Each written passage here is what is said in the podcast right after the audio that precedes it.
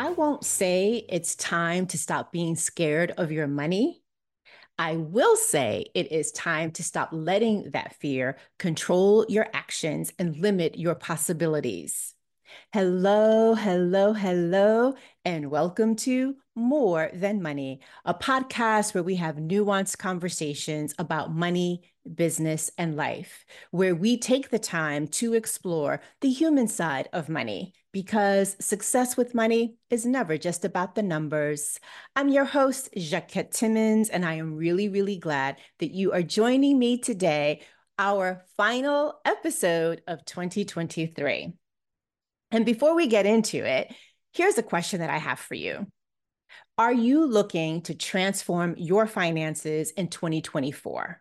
Meaning, you want to change how you approach and manage your finances because you want increased financial stability, increased financial success, confidence, and overall well being. If any of that is true for you, then let's explore working together one on one to create a holistic game plan that can help you get what you want.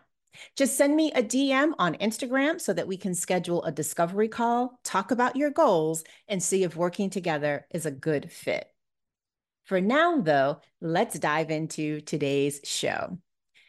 I am recording this just a few days before we ring in the new year. So it's that time of year where many of us carve out time to reflect on the year that's coming to a close. And simultaneously, we are beginning to plan and to set our eyes toward the new year that is fast approaching, the new year that is on the horizon. As we inch closer to January 1, 2024, what are you hoping for? And if you haven't yet taken the time to write this down, press pause because now may be a great time to do so. But whenever you do it, I suspect that wrapped up in your hopes are both the desire for something new and also something more fulfilling. Whether you want something new or more fulfilling emotionally, psychologically, financially, and maybe just simply practically. I don't need to know or to see what you've written down, although I am curious and I would love to. I don't need to know what's in your heart or in your head to confidently say this money will play an important role in what you want in the year ahead. In some instances, this role is the driving force. In others, it's a common, underlying, ever present factor. And whenever money is present, so too is your relationship with money. Because not only does this show up in every swipe, every deposit, and every fiscal choice that you make, it frequently intersects with your hopes, your intentions, your goals, or resolutions in ways small and large. And guess what else plays an important role? Showing up, taking up center stage in subtle and not so subtle ways. Fear. It is sitting alongside your anticipation of an, an excitement for the year ahead. And as you may know, I am not one to suggest that you quell your fears. On the contrary, I actually recommend you befriend your fears, especially when it comes to money. And if you want to hear more of my take on this, just go and check out episode one on 109 to hear more about that. But one of the reasons that I take this stance is because fear, it is a natural and fundamental human emotion. This is what makes fear universal. So, from my perspective, the goal isn't to not feel afraid or to discount the money fear, fears that you have. Rather, the goal is to identify the specific nature of your fear and to get curious as to why is it surfacing when it does? What are the triggers for that? This, my friend, is what makes fear in general and with regard to money more specifically personal. So, what scares you? I ask because your fears are unique to you influenced by your experiences, beliefs, expectations, and current financial situation. Addressing these fears often involves, involves, I should say, understanding their root causes so that you can take proactive steps. So let me spend a few moments sharing with you a few ways to help you do just that. Beginning with identifying your money fears. Just as writing down your hopes, your intentions, and your goals is important, so too is getting clear about what scares you about money and how might this affect you getting what you want. So here are a few examples. Are you afraid of doing something wrong? For example, making a mistake or the wrong choice? Are you afraid of not having enough? For example, not having sufficient savings or investments to cover your future needs, your future wants, or unexpected emergencies. Are you afraid of having too much? Yes, this is real for some people. And so, if that is a fear of yours, do you question your ability to manage large sums responsibly or to hire the right team to help you? Do you worry about how your wealth or your increasing wealth might affect some of your relationships? Are you afraid of working harder for your money than it is actually working for you? Are you afraid of your heirs, you know, squandering your legacy? So, the, what you have worked so hard for, and you are being intentional about estate planning and all of that stuff, do you feel that they actually may mishandle what you intend to leave behind? Are you afraid that you will never, ever, ever get out of debt and thus have the experience of that financial freedom you are longing to have once you're able to say, Yes, I am debt free? Here's one. It's a little closer to home for me. Are you afraid that you will fall short of meeting a financial goal again?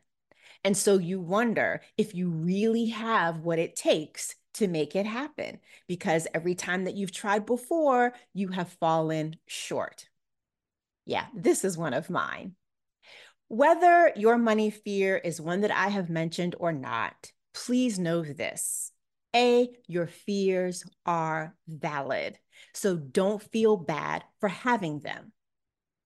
Also, please take a moment to notice the ways in which your fears impact the choices you notice and the decisions you make or don't. In other words, acknowledge your fears. The power of them is reduced when you acknowledge them. So acknowledge them, but stay in the driver's seat. Here's another uh, way. So, number two, if you will, move from paralysis to action. Instead of allowing your money fears to paralyze or dictate your actions, use them as motivators. Turn your fears into fuel for setting clearer goals in general and understanding the financial component of them in particular. So, for instance, if the fear of not having enough resources is what is dominating your thoughts well then channel that into energy that will you know help you create a robust savings and investment plan or help you with exploring new revenue streams. I know those words come out of my mouth and it's like oh duh that sounds so obvious. And yet far too many people stay stuck in inaction Here's a third one transfer skills to enhance your financial confidence. Look for the ways to transfer the confidence that you have in other areas of your life and work to your approach to money. Because at the end of the day, skills are skills, but often it is hard to see this, A, and B, to apply them in an area where you feel self conscious and perhaps less proficient because of past experience and results. Here's another be specific. Instead of vague hopes, intentions, and goals, be specific.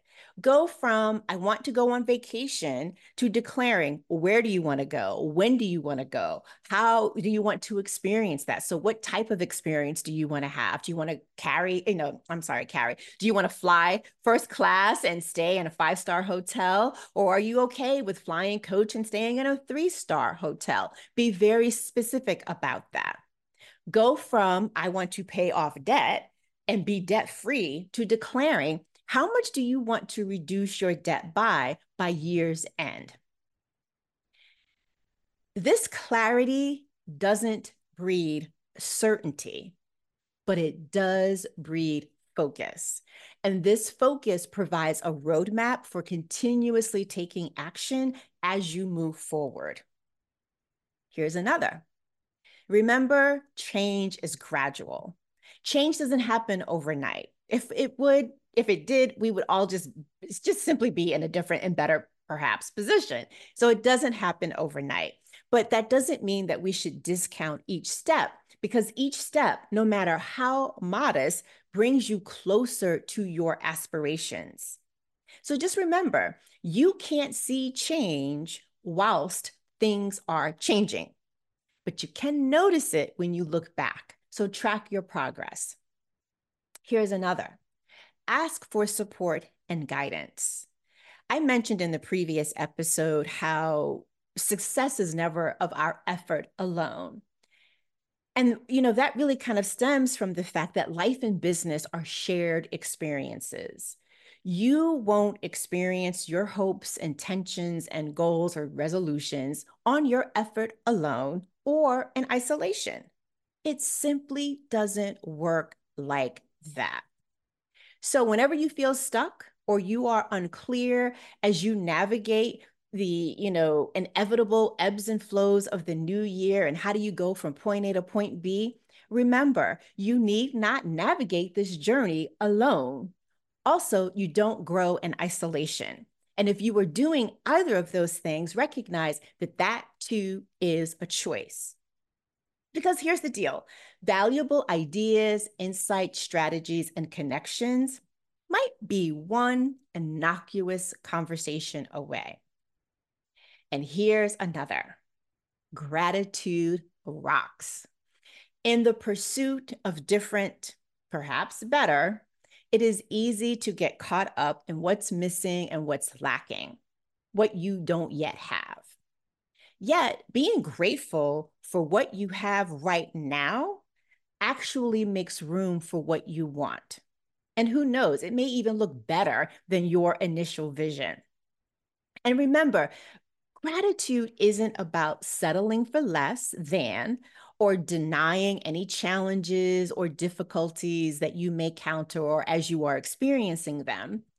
It's about finding moments of appreciation and thankfulness, even when things aren't as you want. That is the incredible power of gratitude.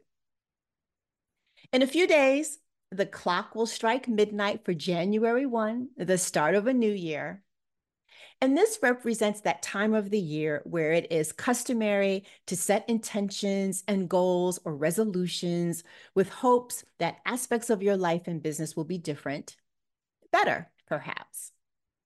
Now, I won't say that it is time to stop being scared of your money and its role in making you or making what you want become reality. I will say it is time to stop letting that fear control your actions and limit your possibilities. Taking a stand in this way for what you want in the new year can bring you closer to the brighter, more prosperous future that you desire in every way, which is exactly what I wish for you. So, on that note, Happy New Year! As always, thank you so much for listening today and listening all the way until the end. If you'd like to show appreciation for this podcast or perhaps this particular episode, please share it so that we can reach more people. And if you happen to be listening on Apple Podcasts, please take a moment to leave a rating and a review. We do read them. And if you are watching this on YouTube, please comment below. And as always, if you'd like to buy me a coffee, here's how you can do that. buymeacoffee.com forward slash Jacquette, buymeacoffee.com forward slash Jacquette.